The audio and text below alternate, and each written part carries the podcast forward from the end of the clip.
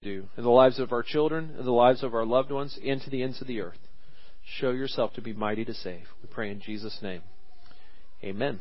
At this time, we're going to dismiss the children to go back to OPBC Kids, back to their worship time. If you are a guest or visitor with us and this is your first time and you would like to walk your child back to get them settled, our teachers are back there. They're going to get them settled and ready, uh, and they'll make sure they are taken care of. And our prayer, of course, is that they hear of Jesus and they come to know, to trust, and to love Jesus with their whole hearts. Okay. I'm going to ask the rest of us to turn in your Bibles, if you would, to Genesis chapter 30. We're going to begin with verse 25. It says on your sheet there 35 if you got one of the sheets. I was just testing you. And, um, and we're going to go through the end of uh, chapter 31. So this is a big portion of scripture to read today. It's a fascinating story already as we've come through Genesis once Jacob showed up, the story got really juicy, didn't it? It's like Abraham and Sarah had some juicy parts. It's pretty interesting. Like all of Jacob's story is juicy, right? I mean, is everybody with me on this? Like every time you turn the page, you're like, what's going to happen next? It's really come to the page turning portion of Genesis, and uh, it's keeping us guessing as to how God is going to s- still accomplish His purposes. God has made plans, God has made promises, God has His purposes, and Jacob and everyone in his life seems intent on making sure God's plans and purposes don't work out. They're, it seems like at every turn they're trying to do something that would derail God's plans and purposes. But what we've learned over and over and over again is that's impossible. That God is not going to be derailed by false gods. He is not going to be derailed by our sin. He's not going to be derailed by wickedness. He's going to, he's not going to be derailed by our scheming. But instead, God is constantly working behind the scenes showing himself to be faithful to his purposes, to his plans, and to his people. And so what I want you to see today is I want you to see God working behind the scenes. Because we really love it when God shows himself to be mighty and strong in very miraculous ways. Amen? When he shows up and he shows out and all of a sudden we're just like, yes! And we can see clearly that that was God and we go, uh huh, I knew it. I ask you, how come we don't know it every day when he's constantly doing ordinary things that really miraculous things. I I take Susan for instance, right? The fact of the matter is, a couple of weeks ago, we all cheered and erupted in in clapping when she and Gary walked through the door because we've seen God move miraculously in your life.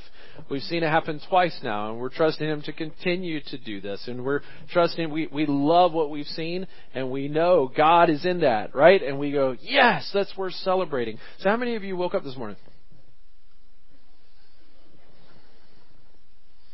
How many of you felt like that was worth celebrating on Spring Forward Day? Right? Susan did. right? The rest of us were like, really? Right? I mean,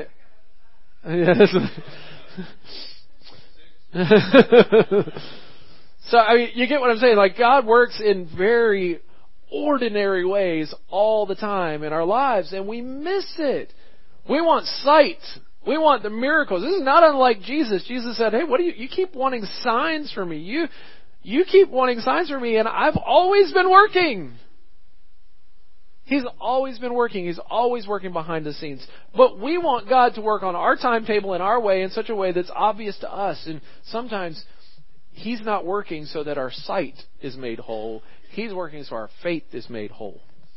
And faith is not by sight. We can only see what God is doing through eyes of faith. And my prayer today is that we would be those people. So if you're like me, you struggle a little bit with giving God the everyday.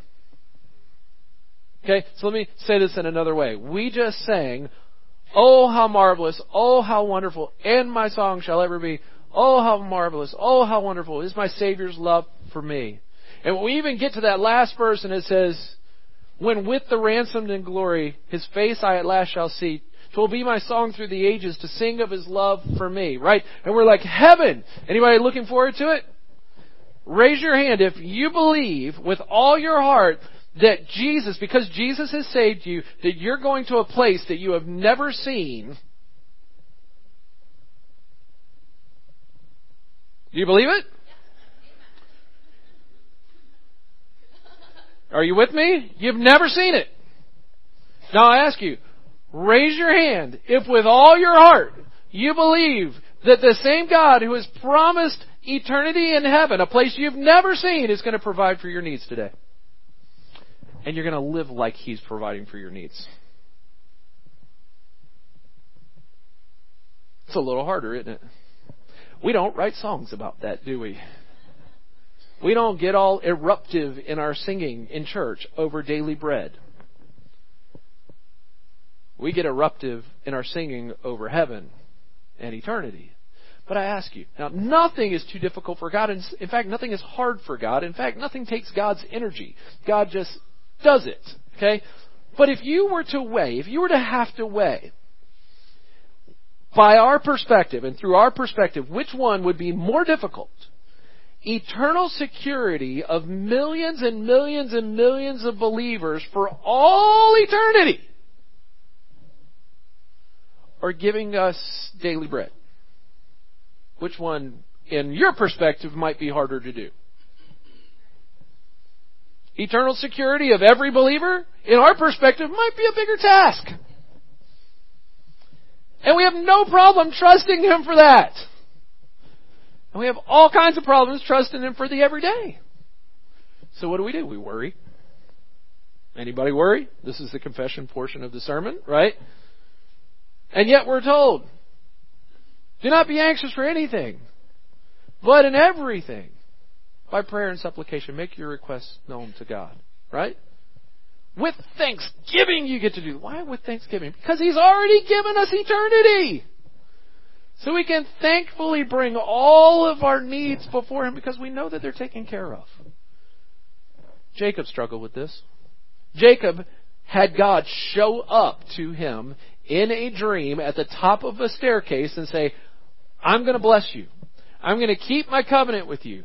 You're going to have a great people and a great land and prosperity and I'm going to be with you. And Jacob goes, I got it. And he's got that in his mind. He's got that in his heart. It's set before him. In fact, here at the end of chapter 30, you see him now ready to get back to the promised land.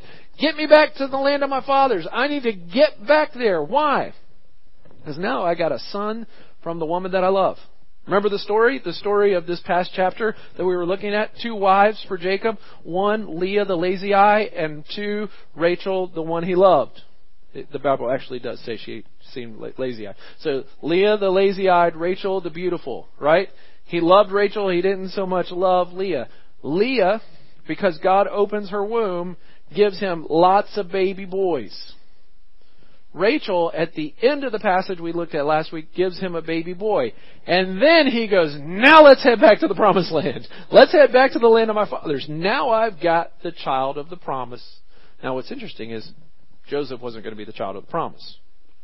Judah was going to be the child through whom the promised one was going to come. But he, in his perspective, is like, ah, the woman I love had a baby boy. Now we can go back. He he has in his mind at least God's going to keep His promises. I believe the big stuff is taken care of. So why is it so hard for him to trust God in the little things? You see, he couldn't go back to the land without stuff. He wasn't like Abraham. He didn't have wealth. He needed stuff. And he's working for Laban, and he's been there for 20 years working for Laban.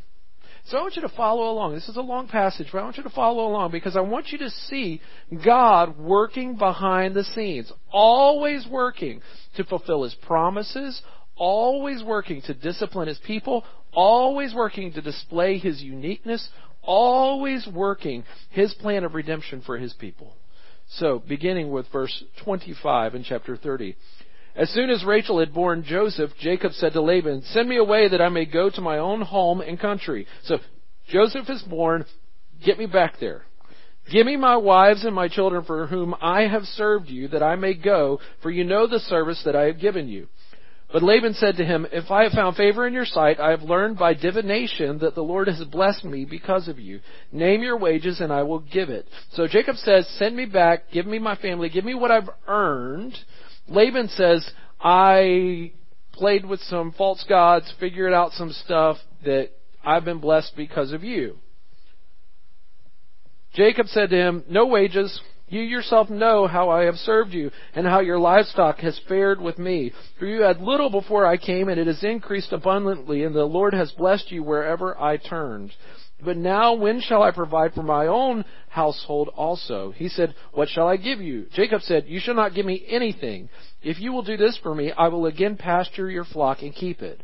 Let me pass through all your flock today, removing it from, removing from it every speckled and spotted sheep and every black lamb, and the spotted and speckled among the goats, and they shall be my wages. So my honesty will answer for me later when you come to look into my wages with you. Every one that is not speckled and spotted among the goats and black among the lambs, if found with me, shall be counted stolen. Laban said, Good, let it be as you have said. And really, probably should say there, uh, in addition, you're an idiot. That's a horrible plan for you, Jacob. Okay? So let's make sure we understand what's happening here. Jacob says, I need stuff. How do I provide for my family? I've worked for you, and can't you see how you've benefited from all of my hard work? Laban, you've benefited from all of my labor. The Lord has blessed you with all of my hard work. So Jacob, even though he has this big view that God is going to take care of all of his promises, he still keeps God in this little box where he works really hard and hopes God blesses it. Are we not guilty of that in our lives? Or we just work really hard and say, now God, see how hard I work, please bless it. What we need to be able to see is God working behind the scenes all the time to provide for and bless his, his children. And then we'll work hard out of our response to him. Then we'll put our work in because we'll believe, look at what God has done, how gracious he's been. But here's Jacob, he's saying, I worked really hard. See how God blessed it? And he says, Here, here's the deal. Laban, you don't need to pay me. You just, I'm going to go through, I want to pick out all of the speckled and spotted and black ones, the ones that nobody wants, the smaller portion of the flock. And what I'm going to do is I'm going to take those and whatever prospers there, that'll be mine. So you'll always know if any of your white ones are in with me, you know I stole them, so you can take them, you can do whatever you need to do. But I'm going to take all of these, they're going to become mine. And Laban's like, that sounds like a great plan for me, because I got a whole lot more of the other. Right? And so Laban agrees to this very quickly. And what happens? Laban said, Good, let it be as you have said. But that day Laban removed the male goats that were striped and spotted, and all the female goats that were speckled and spotted, every one that had white on it, and every lamb that was black, and put them in the charge of his sons. Here's what he did. He goes, Yeah, that sounds like a great plan. So what I'm going to do is I'm going to take everything that should be yours, and I'm going to give it to my sons, and they're going to take them three days' journey away. So you can't even have them. And he set a distance of three days' journey between himself and Jacob, and Jacob pastured the rest of Laban's flock. So here's Jacob. What could Jacob have done in this moment if he really trusted the Lord to provide for his needs? And believe me, he needed stuff. He needed a flock. He needed something to be able to support his family when he went back to the land. That's what he claims to Laban.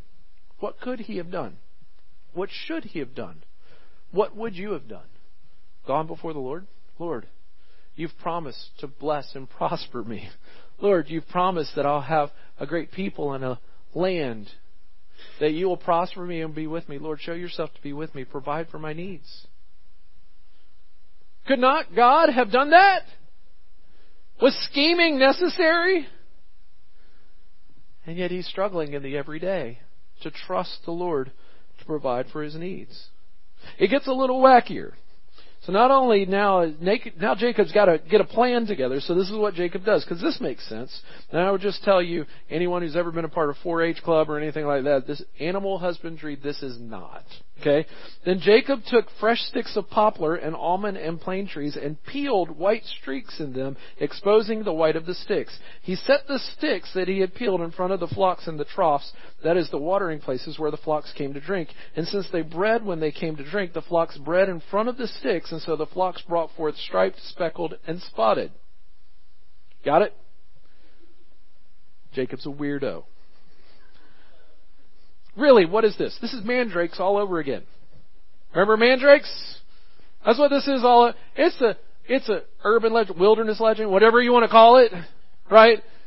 It's do this and you're going to get the the spotted, the speckled, and all of that. And, and so he goes wacky. It's not God has provided. God will provide. God's going to take care of me. It's let me come up with some, and the plans get wackier and wackier the less we trust God, don't, don't they? Don't they? The, the further we get from trusting God, don't our plans just become wackier and wackier? Like, what's the wackiest plan you ever came up with in order to provide for your needs when you could have gone to God who's already promised to provide for your needs? So often we find ourselves not just following the ways of the world, but the ways of the wacky. When God has already promised, and He's just asking us to trust Him. And Jacob separated the lambs and set the faces of the flocks towards the striped and all the black in the flock of Laban. He put his own droves apart and did not put them with Laban's flock. Whenever the strong of the flock were breeding, Jacob would lay the sticks in the troughs before the eyes of the flock that they might breed among the sticks. But for the feebler of the flock, he would not lay them there. So the feebler would be Laban's and the stronger Jacob's. Thus the man increased greatly and had large flocks, female servants and male servants, and camels and donkeys. Now Jacob heard that the sons of Laban were saying, Jacob has taken all that was our father's, and from what was our father's he has gained all this wealth. And Jacob saw that Laban did not regard him with favor as before. Then the Lord said to Jacob, Return to the land of your fathers and to your kindred, and I will be with you.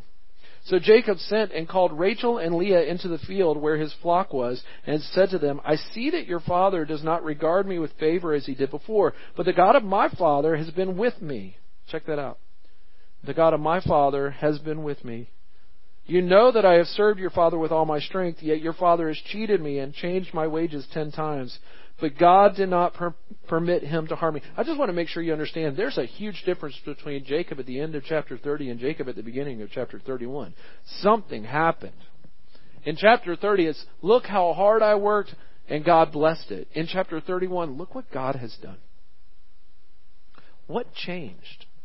What we're going to get. We're going to get a clue into what God did. He intervened into the situation so that Jacob would see clearly that it was not his scheming or his hard work or his striped branches that accomplished this purpose, accomplished God's provision for him, but it was God himself. Your father has cheated me and changed my wages ten times, but God did not permit him to harm me. If he said, The spotted shall be your wages, then all the flock bore spotted. And if he said, The striped shall be your wages, then all the flock bore striped. What he's saying is, God did this. God wouldn't allow me to suffer. Thus God has taken away the livestock of your father and given them to me. In the breeding season of the flock, I lifted up my eyes and saw in a dream that the goats that mated with the flock were striped, spotted, and mottled. Then the angel of God said to me in the dream, Jacob, and I said, Here I am. And he said, Lift up your eyes and see all the goats that mate with the flock are striped, spotted, and mottled, for I have seen all that Laban is doing to you. See, God is doing this. I am the God of Bethel, where you anointed a pillar and made a vow to me. Now arise, go out from this land and return to the land of your kindred. Then Rachel and Leah answered and said to him, Is there any portion or inheritance left to us in our father's house? Are we not regarded by him as foreigners? For he has sold us, and he has indeed devoured our money, the sins of Laban coming home to roost here. All the wealth that God has taken away from our father belongs to us and to our children. Now then, whatever God has said to you, do. Even Leah and Rachel are agreeing on something. And they're agreeing, follow what God says. There's a huge shift that's happening in Jacob's life, in his faith, and in his family here. So Jacob arose and set his sons and his wives on camels. He drove away all his livestock, all his property that he had gained, the livestock in his possession that he had acquired in Padan Aram, to go to the land of Canaan to his father Isaac. Laban had gone to shear his sheep, and Rachel stole her father's household gods. And Jacob tricked Laban the Aramean by not telling him that he intended to flee. He fled with all that he had and arose and crossed the Euphrates and set his face toward the hill country of Gilead. So let me make sure you understand what's happening. So Jacob has God do all of this for him, and God says, Go. Jacob picks up and goes. Jacob, in honor of Laban, and because he was taking these two daughters and the grandchildren, and because they were still part of Laban's household, really was required by custom in the Mesopotamian, Mesopotamian region to go to Laban and request being able to leave.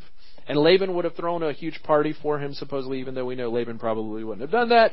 And he would, he was supposed to do this. But instead, he deceived him, didn't tell him he was leaving, and he took off. And he sends everybody ahead, and then he goes ahead and he crosses the river. Now he's crossed into, crossed the Euphrates, and he's going into Canaan. He's now left the land of Laban, because Laban went out to shear all the sheep, which is probably a three to five day process that he and all the sheep herders would go do. So now Jacob has escaped. Jacob has left. Jacob has begun the exodus back to the promised land. And yes, this is a precursor to the exodus you're going to read of in Exodus. Think about this for just a second. This is God bringing his people out of exile back into the land that he has promised. He loots the people they're leaving, bring them back into the land. God meets with them in the middle of the wilderness. This is all a picture of what's going to happen. Moses is writing the, this book to a people who are getting ready to enter the promised land, reminding them that God is always working behind the scenes. He's worked on their behalf as the nation of Israel. He worked on Jacob's behalf, and he's going to continue working on their behalf to provide for his people.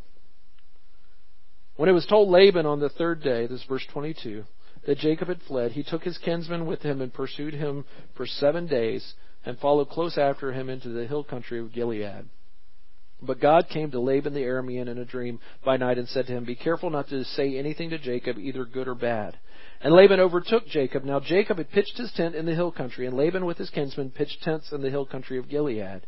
And Laban said to Jacob, What have you done that you have tricked me and driven away my daughters like captives of the sword? I love the way they just keep accusing each other of being tricksters. Like, you're a trickster. Uh, yes, Laban. Pot, kettle, you know, that sort of thing.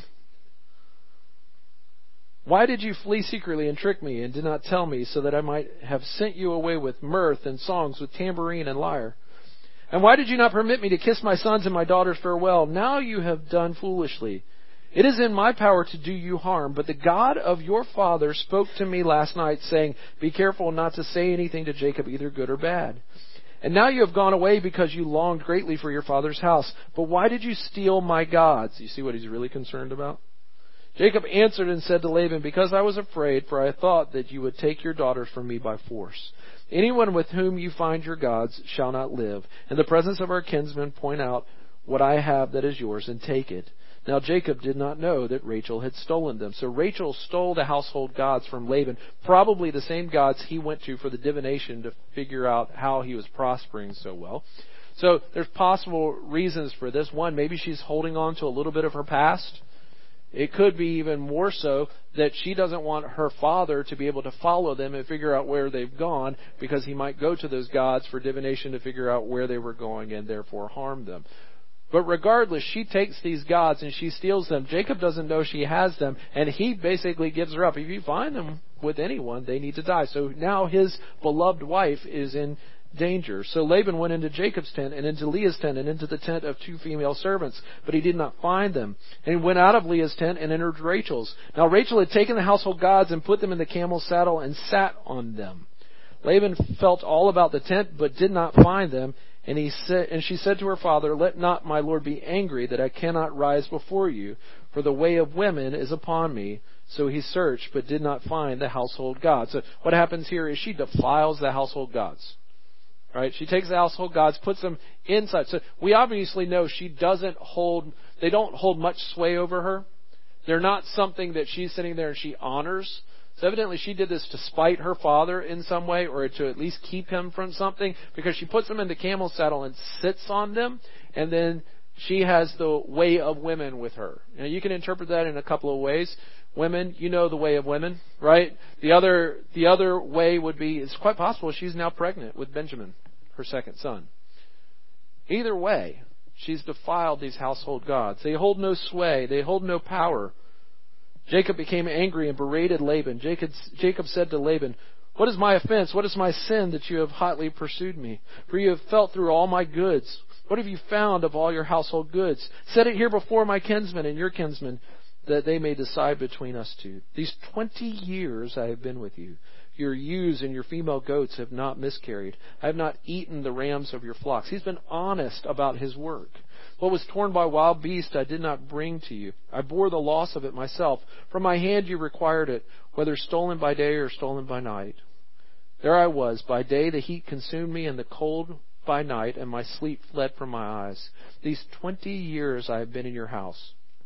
I served you fourteen years for your two daughters and six years for your flock, and you have changed my wages ten times. If the God of my father, the God of Abraham and the fear of Isaac, had not been on my side, surely now you would have sent me away empty handed.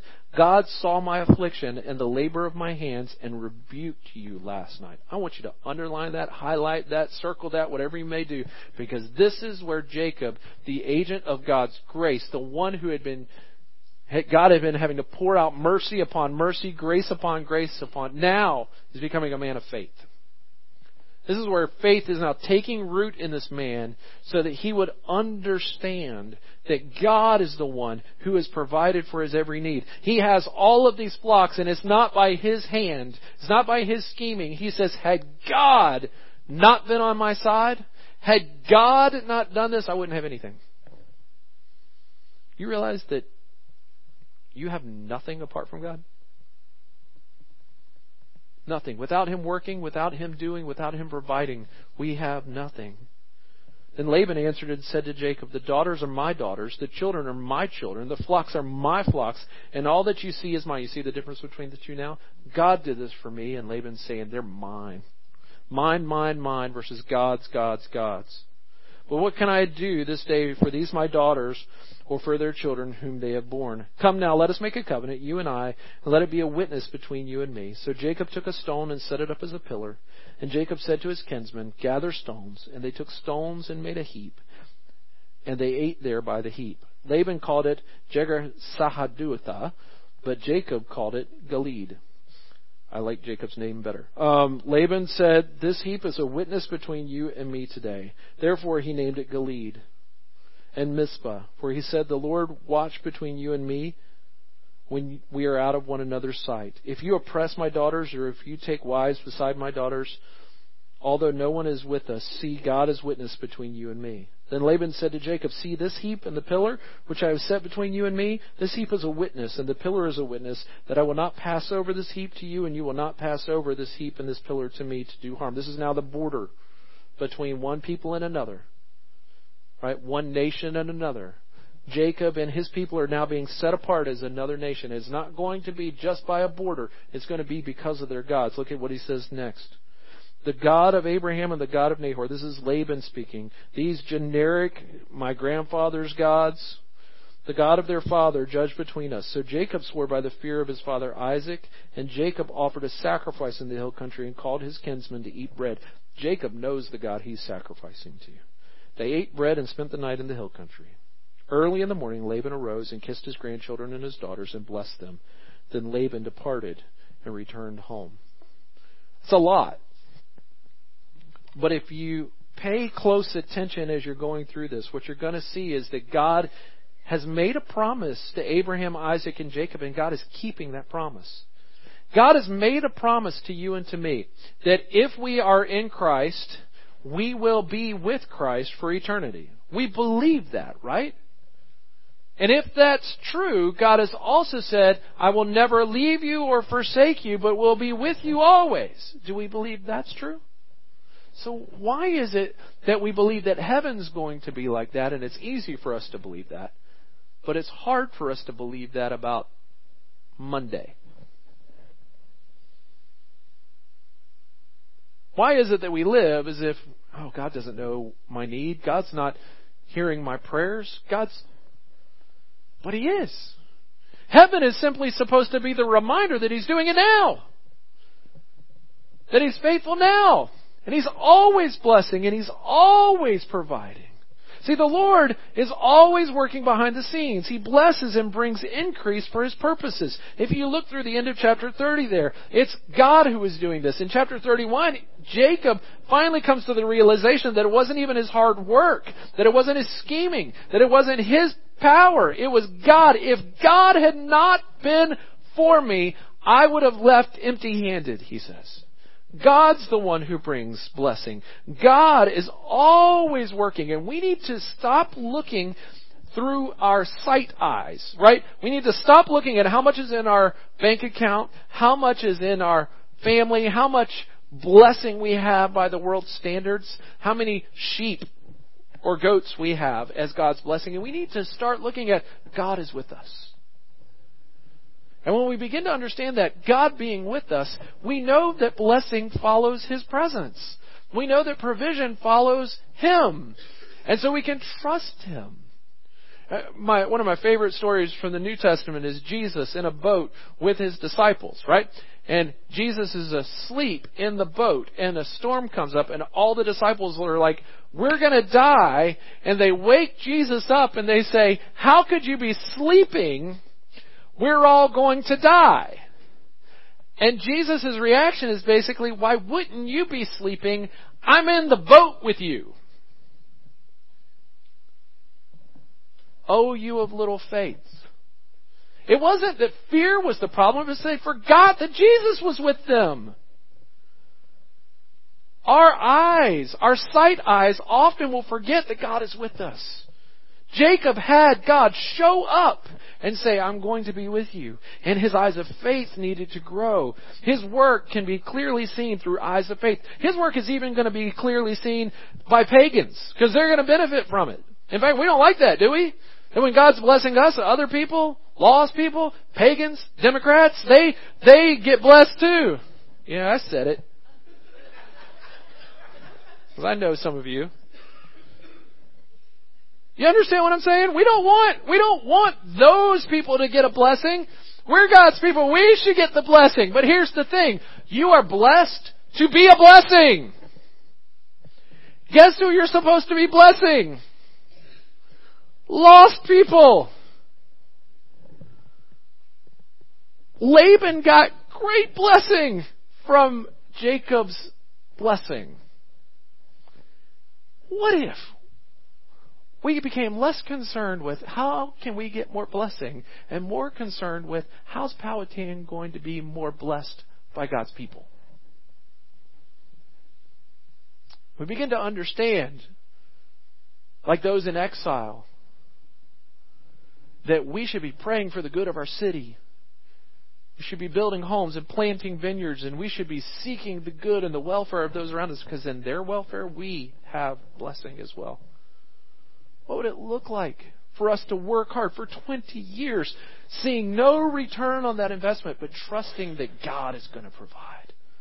See, that's where Jacob messed up. Jacob didn't trust God was going to provide. He did it and schemed and tried to get everything he could out of it. He tried to squeeze it for everything it was worth. But God provided far more than Jacob could ever do.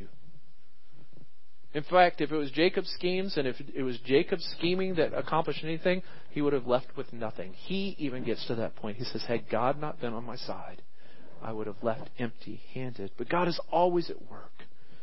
God is always at work through the honest work of His people. We should be people who bless the world through our work. Everything you, should, you do should be to honor God and to bless the people around you. I love the way he works in this passage of scripture because God is working through ordinary means and through miraculous means. He's constantly working through both. He shows up miraculously to say, Laban, don't harm him. That's a miraculous intervention. He also shows up and says, hey, Jacob, check out what I'm doing with the sheep and the goats.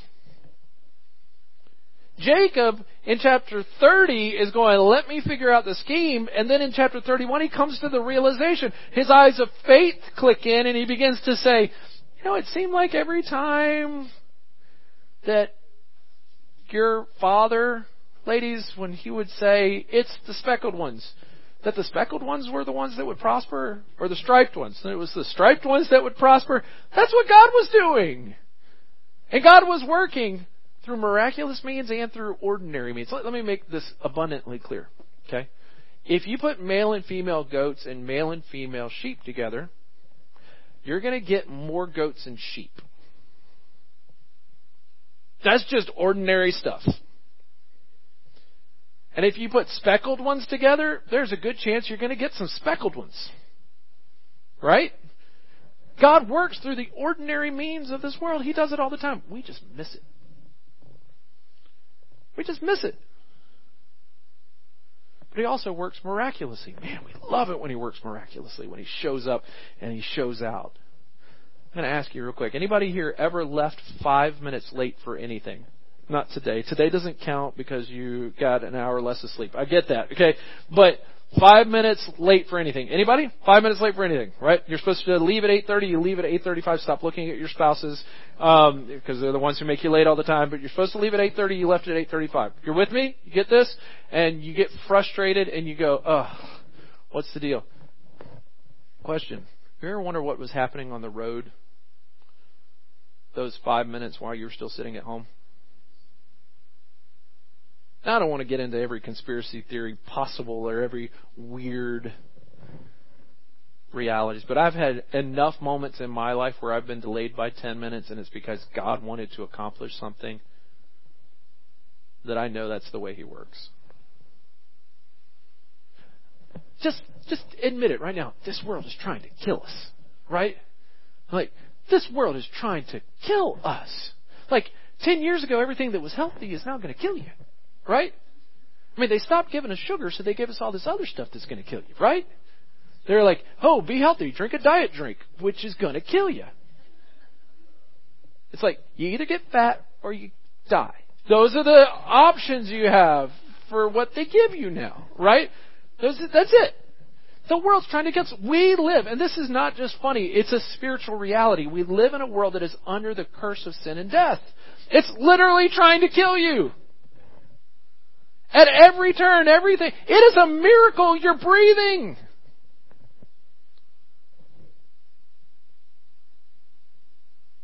How many of you in this room have someone you care about deeply who is fighting with a major illness or has fought with a major illness? Everyone! Why? Because this world's trying to kill us. You are breathing right now because of the miraculous, ordinary work of God. Don't think it's because you're really good at health.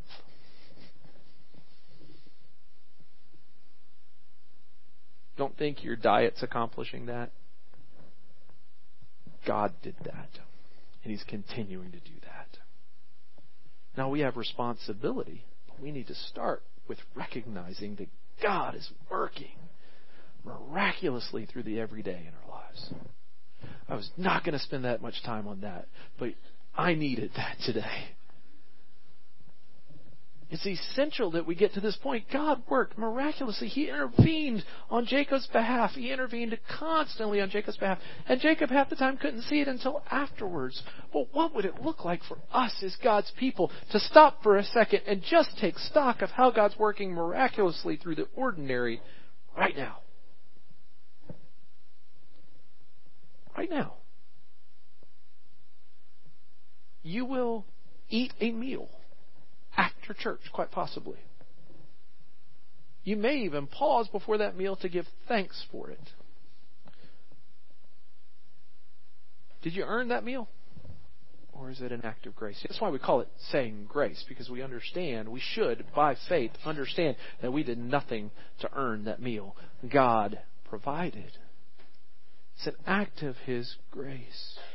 God works in spite of our sin. God works through natural courses of the world. God works through His special revelation of His plans and His promises. He's working behind the scenes and in obvious ways, but He's always working miraculously through the ordinary. Celebrate it.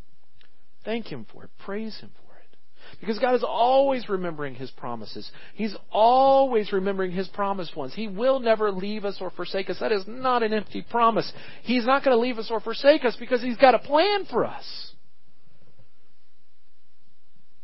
He's never going to leave us or forsake us on this earth because He's never going to leave us or forsake us for eternity. Eternity is there to remind us. That promise of eternity is there to remind us you can believe Him for Monday. Because you can believe Him for 10 trillion years from now. God is constantly working. He remembers His promises and His promised ones. God doesn't just give us blessings for the sake of giving us blessings. He's always got a purpose to them. God gave sheep and goats to Jacob because Jacob needed some way to provide for his family. He was going to go into a land with nothing. Had he left empty handed, he would go into Canaan with nothing. God provided. God provided because he had a plan and a purpose for Jacob and his family. That plan and purpose was one day Jacob and his family was going to be in need because that boy Joseph was going to be sent into slavery into Egypt and a big famine was going to come on and their need for being taken care of, guess what they were going to do? They're going to have to go to Egypt to be taken care of. And you know what God provided while they were in Egypt? They prospered. I want you to just understand this. What started as one man, Abraham, right? Isaac, Jacob, 12 sons. When they left Egypt, estimates between 2 to 4 million people.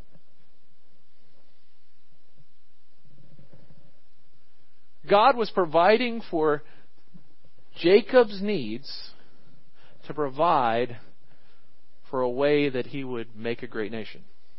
Now I want you to continue doing the math. Hundreds of years later, one descendant, Jesus of Nazareth, was the real purpose of God blessing Jacob in these pages. He's constantly blessing, but he's always doing it for his purposes. And I want you to see what Jacob begins to understand his, through his eyes of faith is it's not that I got a bunch of sheep and goats. It's that my God was with me.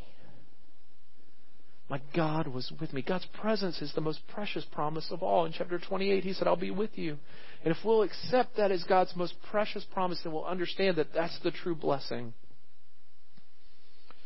God will intervene to keep his promises. He will intervene to demonstrate his presence. He will intervene to keep his purposes and his promises. He will give them a company of peoples. He will give them the promised land.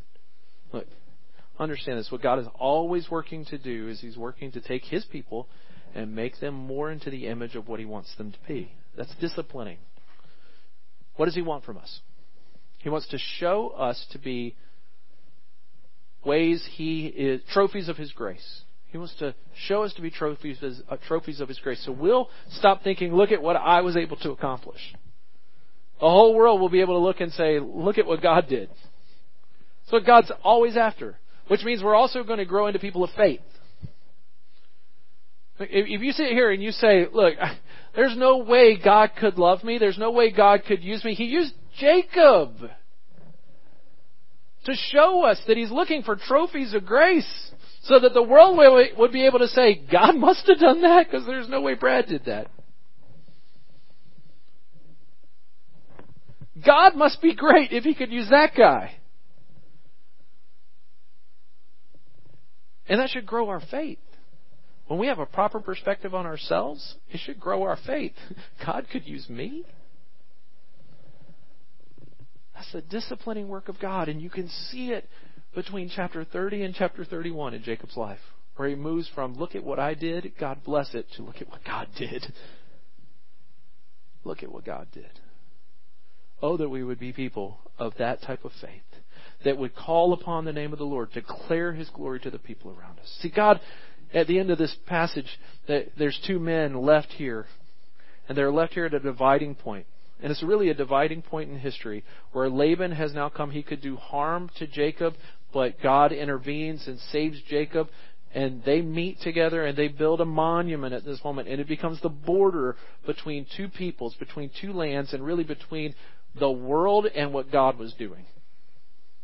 And in that moment when they eat together and a sacrifice is made there and a promise and a covenant is made there, it's a covenant, no harm. You can't cross here to invade our land. I won't cross to invade your land. No harm is going to come at my hand to you. No harm from your hand to me. Let's make sure we understand that. This is the moment where a dividing line is made and a nation is going to be built.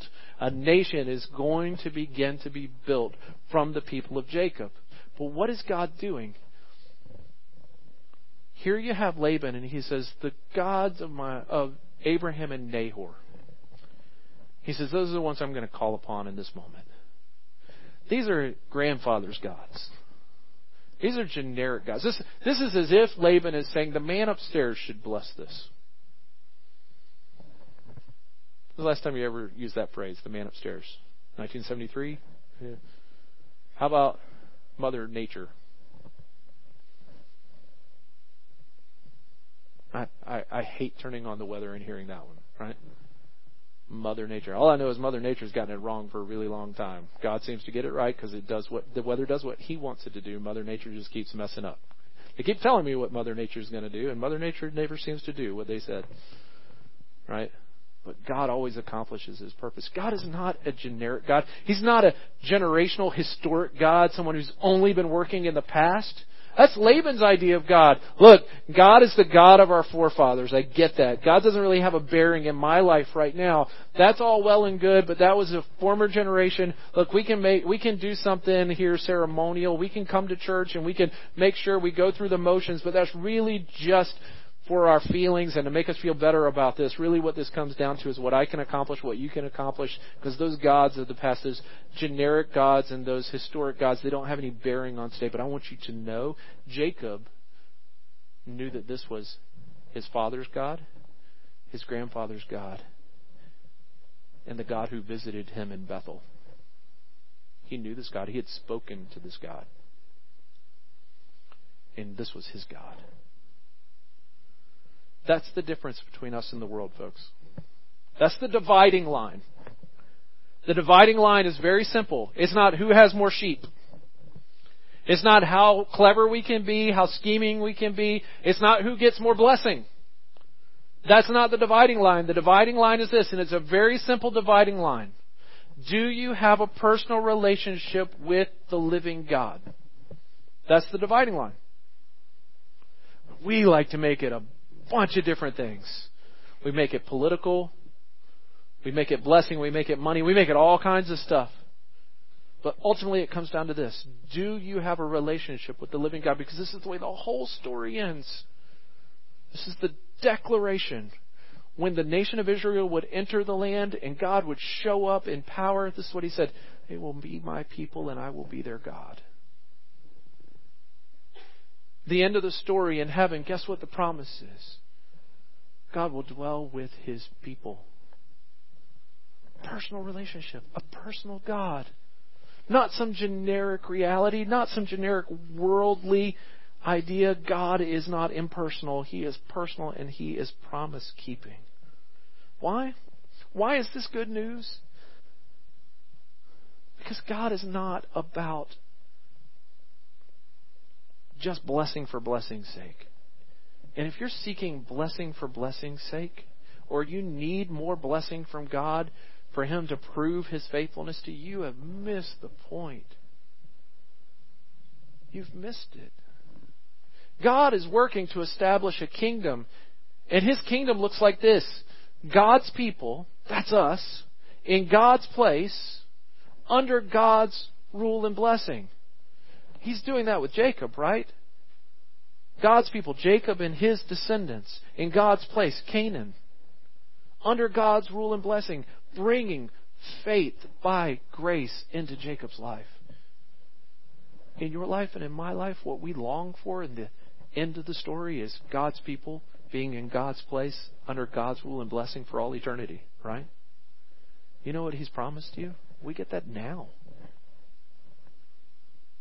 That's why we can pray, Your kingdom come, Your will be done on earth as it is in heaven, because it can be answered.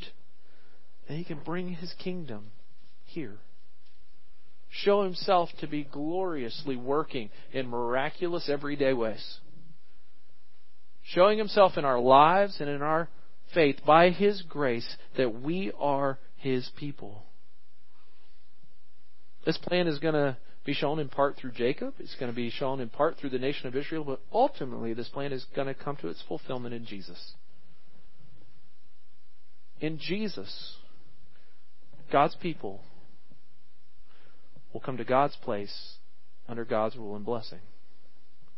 In Jesus, all of the promises will be fulfilled. In Jesus, all of the blessing will be found. Every spiritual blessing is yours and mine by faith in Christ Jesus. This is what the Bible literally tells us. You've been given, as children of God, as those, as those who are in Christ, we've been given every spiritual blessing in where? Christ, in the heavenlies, in Christ Jesus. We have every spiritual blessing is found in Him. He's the fulfillment of it all. Every promise, every covenant, everything finds its yes in Jesus. Everything finds its fulfillment in Jesus. If you're looking anywhere else, you're looking for a generic, distant God. When our God has come to dwell with us and to say, You will be my people, and I will be your God.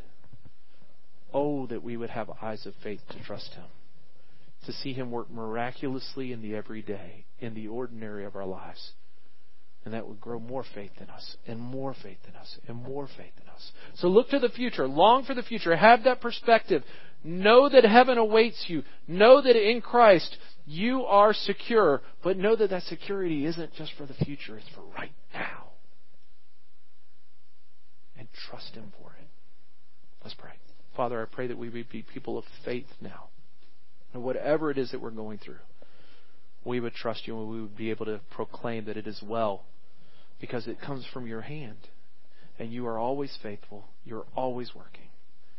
We pray these things in Jesus' name. Amen. We're going to close by singing today. This is also a time of commitment.